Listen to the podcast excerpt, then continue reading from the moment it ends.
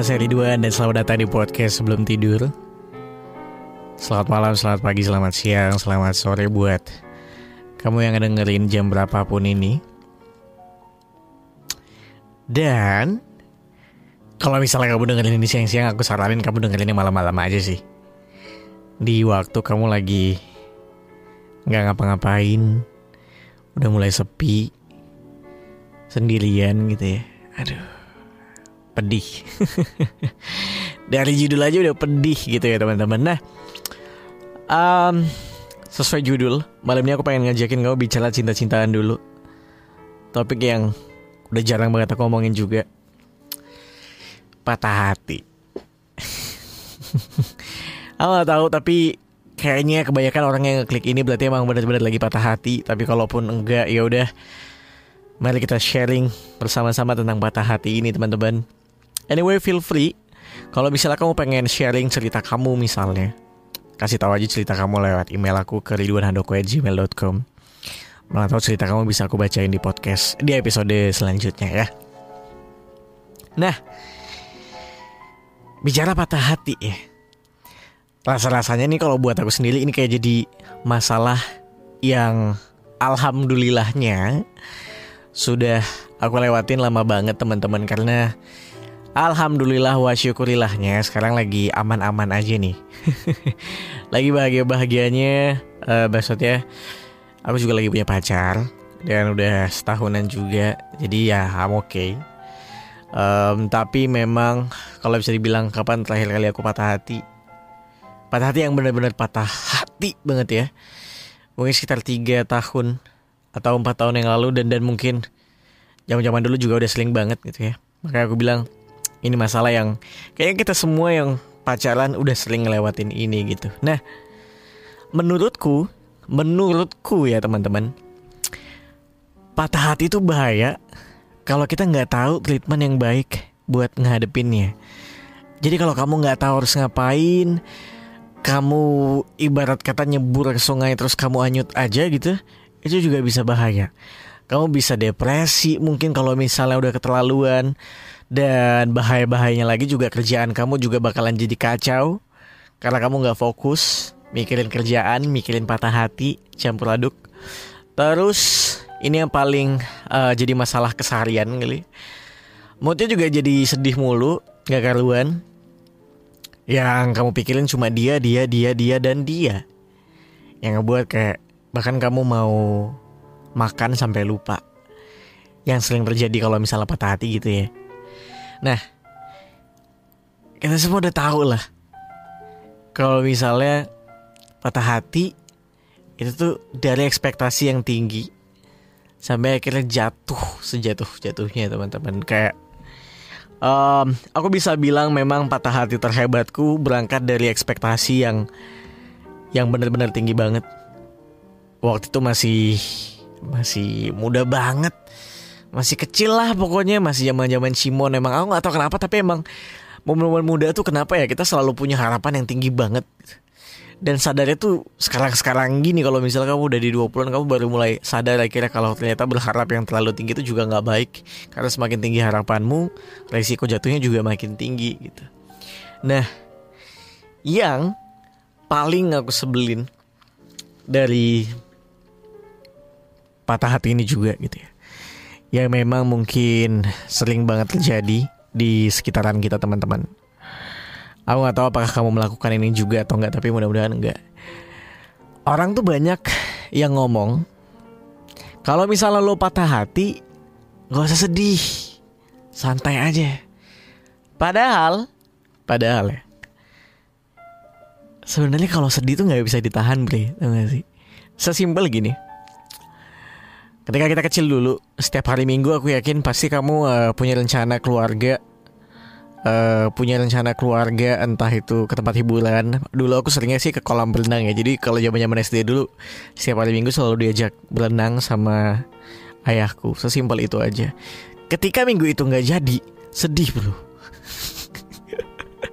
Ngerti gak sih? Mungkin kamu bisa bilang ya itu kan anak kecil, ya nggak apa-apa dong dia sedih.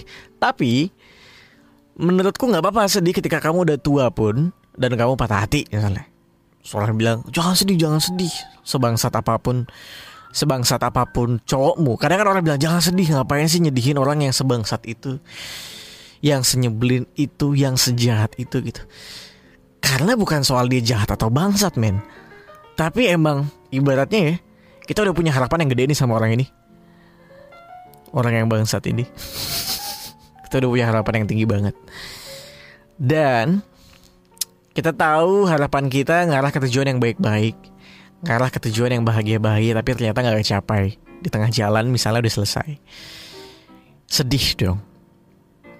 Ya dong, ya kan, kecewa gitu loh. Nah, makanya ketika orang yang bilang kayak kalau kalau patah kalau patah hati mah nggak usah sedih kali, udah santai aja gitu. Menurutku kalau kamu emang lagi patah hati, nangis ya nangis aja. It's okay man, namanya juga manusia gitu. Jadi kamu bebas mengekspresikan patah hati kamu buat ngapain aja. Itu kalau menurutku ya. Kalau kamu tidak sepakat, terserah. Karena aku kalau misalnya lagi patah hati ya teman-teman, um, aku selalu ngedengerin lagu yang sedih, yang sedih banget sampai aku nangis nangis nangis ya. Karena emang mungkin aku orangnya suka mendramatisir ya.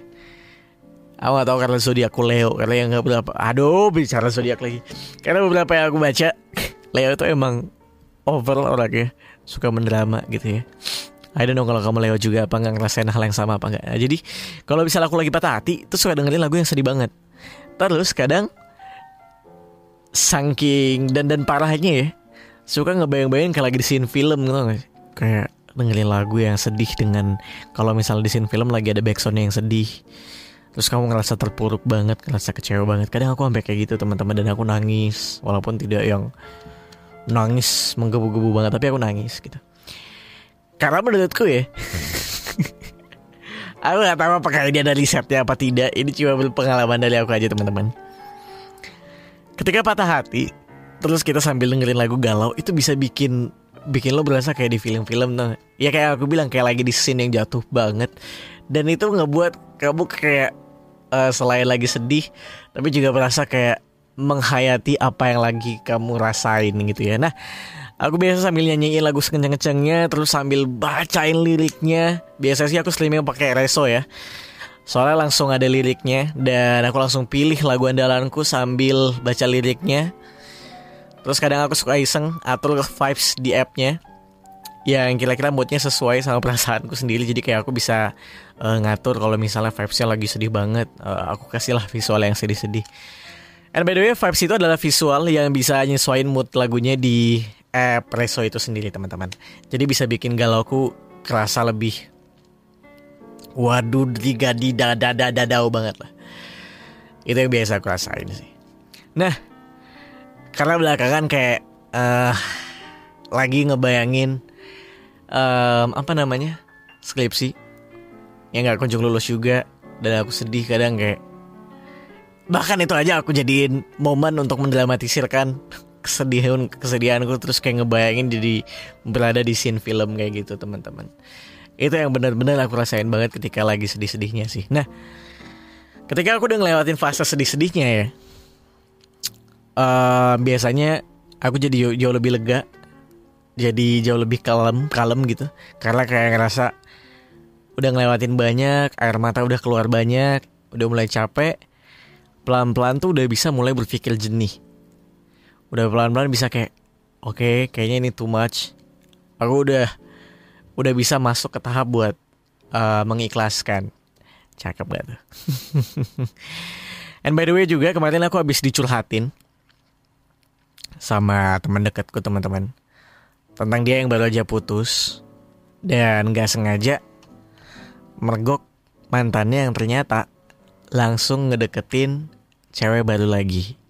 Dan yang dideketin adalah orang yang dia kenal.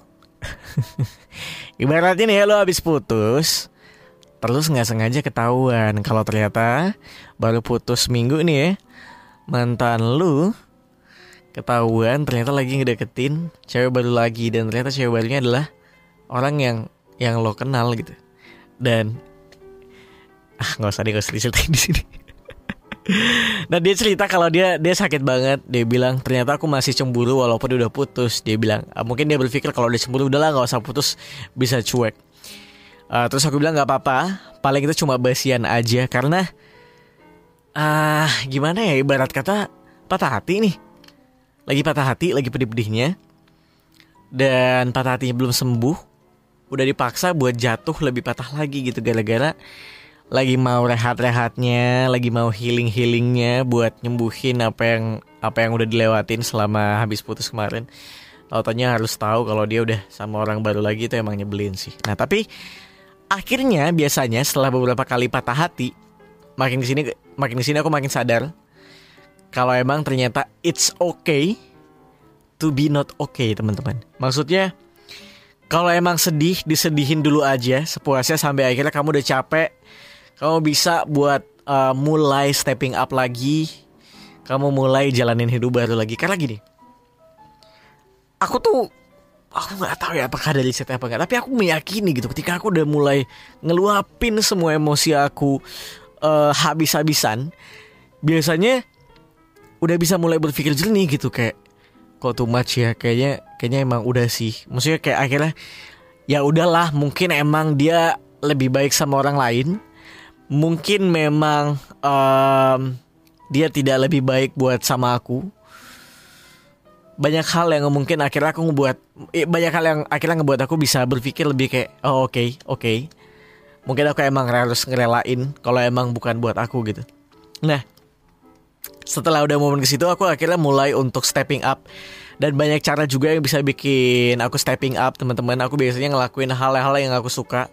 Biasanya kalau aku ya hal-hal yang suka aku lakuin kalau misalnya lagi sedih-sedih. Sebenarnya banyak sih yang bikin aku sedih. Nggak lulus lulus juga. Eh, nggak uh, ada duit. Nggak nggak yang paling bikin aku sedih nggak nggak lulus lulus sih. Nah biasanya nih ya kalau misalnya aku lagi pengen stepping up uh, pengen cari semangat pengen cari motivasi aku ketemu teman-teman di luar lalu ngobrol sepuasnya ngobrolin hal-hal ini itu. Uh, kalau misalnya memang uh, teman dekat ya kadang aku menceritain tentang uh, tentang dia yang ternyata misalnya dia udah punya pacar baru gitu. Ya ceritain aja nggak apa-apa. Ya mungkin di momen itu kamu pedih tapi biasanya kalau kamu cerita ke teman-teman kamu kayak tau nggak sih dia ternyata gini gini gini. Itu ngebuat kamu kayak jadi punya vibes positif baru karena kamu biasanya karena kamu kalau cerita cerita kesedihan kamu ke orang sebenarnya itu terasa seolah-olah kamu ngebagi kesedihanmu ke orang lain juga walaupun yang orang itu nggak ngerasa sedih. Tapi kamu bisa merasakan kalau oke gue nggak sendi gue nggak sendiri nih sedihnya. Gue punya teman gue yang ternyata mau nemenin mau ngedengerin. Itu yang biasa aku lakuin. Nah terus aku juga biasanya berusaha buat mikirin hal-hal apa aja yang baik uh, yang bisa aku lakuin yang ada di diriku kalau memang aku tidak bersama dia kalau misalnya emang aku sendiri apakah aku bisa baik-baik aja dan memang memang kita bisa baik-baik aja kalau nggak ada dia kita bisa aja hidup sendiri tanpa ada dia atau tanpa sama orang lain juga mungkin kita akan baik-baik aja.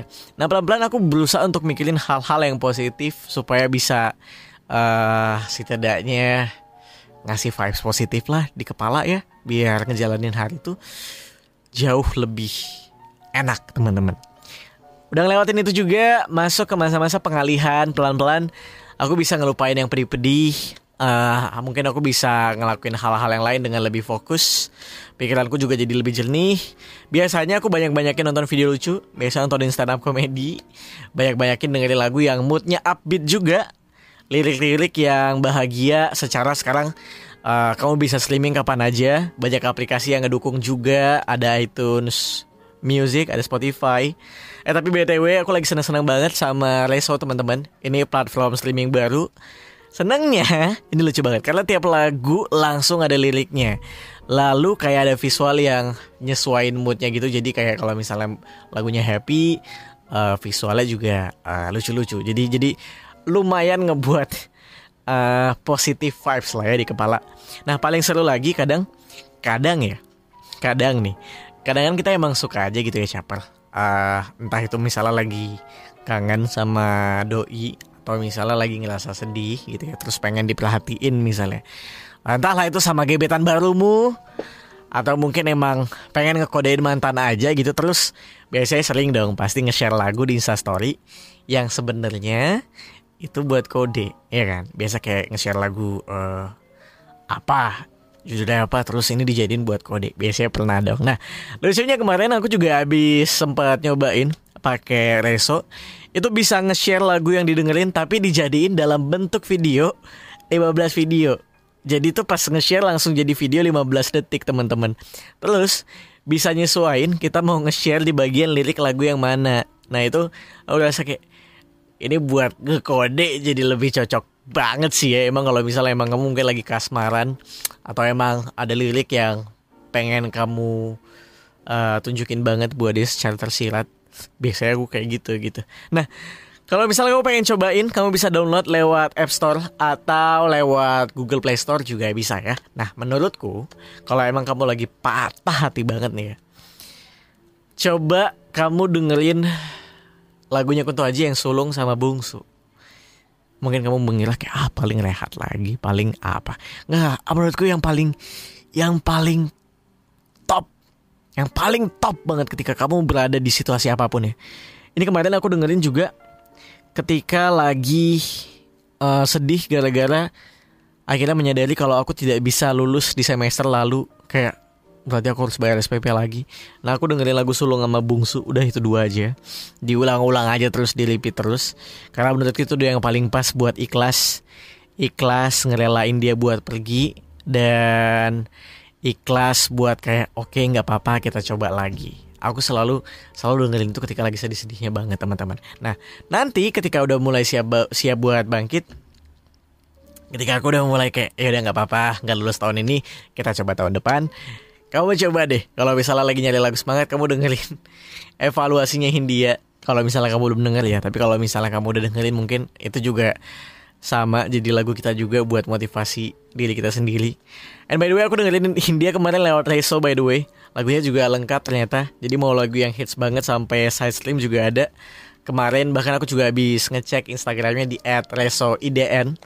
Ternyata juga ada Pamungkas di sana. Jadi kamu mau dengerin lagu apa aja ada di sana ya teman-teman. Nah, satu hal yang aku rasain juga uh, ketika patah hati di umur segini ya teman-teman. Aku rasa terlalu banyak yang aku sia-siain ketika aku sedih berlarut-larut karena patah hati gitu. Satu kerjaan berantakan, dua kuliah berantakan juga, dan aku ngerasa kayak semuanya jadi kacau ketika di kantor selain kerjaan berantakan mungkin kamu sama teman-teman kamu juga jadi jarang ngobrol gara-gara kamu sibuk sendiri sama kesedihanmu. Kamu jadi murung. Kamu jadi cemberut terus mau ngobrol nggak semangat segala macem. Um, it's okay sebenarnya buat sedih. Tapi jangan terlalu lama ya. Aku bisa bilang umur kita masih panjang masih banyak kesempatan dan satu lagi yang remeh tapi sebenarnya penting buat dipikirin. Ini masih pacaran dan ini bukan perceraian gitu. Jadi ketika kamu patah hati gara-gara kamu putus sama pacar kamu yang memang belum ada arah ke sana misalnya. Arah ke sana tuh misalnya udah tunangan ya. Kalau misalnya sama janji-janji cuma janji-janji dan wacana belaka yang kita akan menikah ya sayang. Ah udah.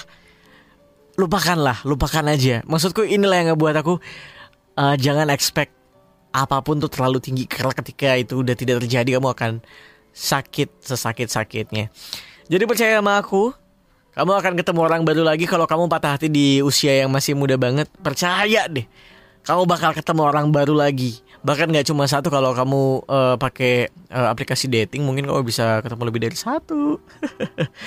nah, jadi satu hal yang pasti kamu harus percaya diri kalau kamu tuh sangat berharga dan baik-baik aja, literally baik-baik aja. Kalau kata Mas Kunto Aji, ini yang paling aku suka bagian liriknya sebelum kau menjaga, merawat dan melindungi segala yang berarti, yang sebaiknya kau jaga adalah dirimu sendiri. Jadi semangat ya. Oke? Okay?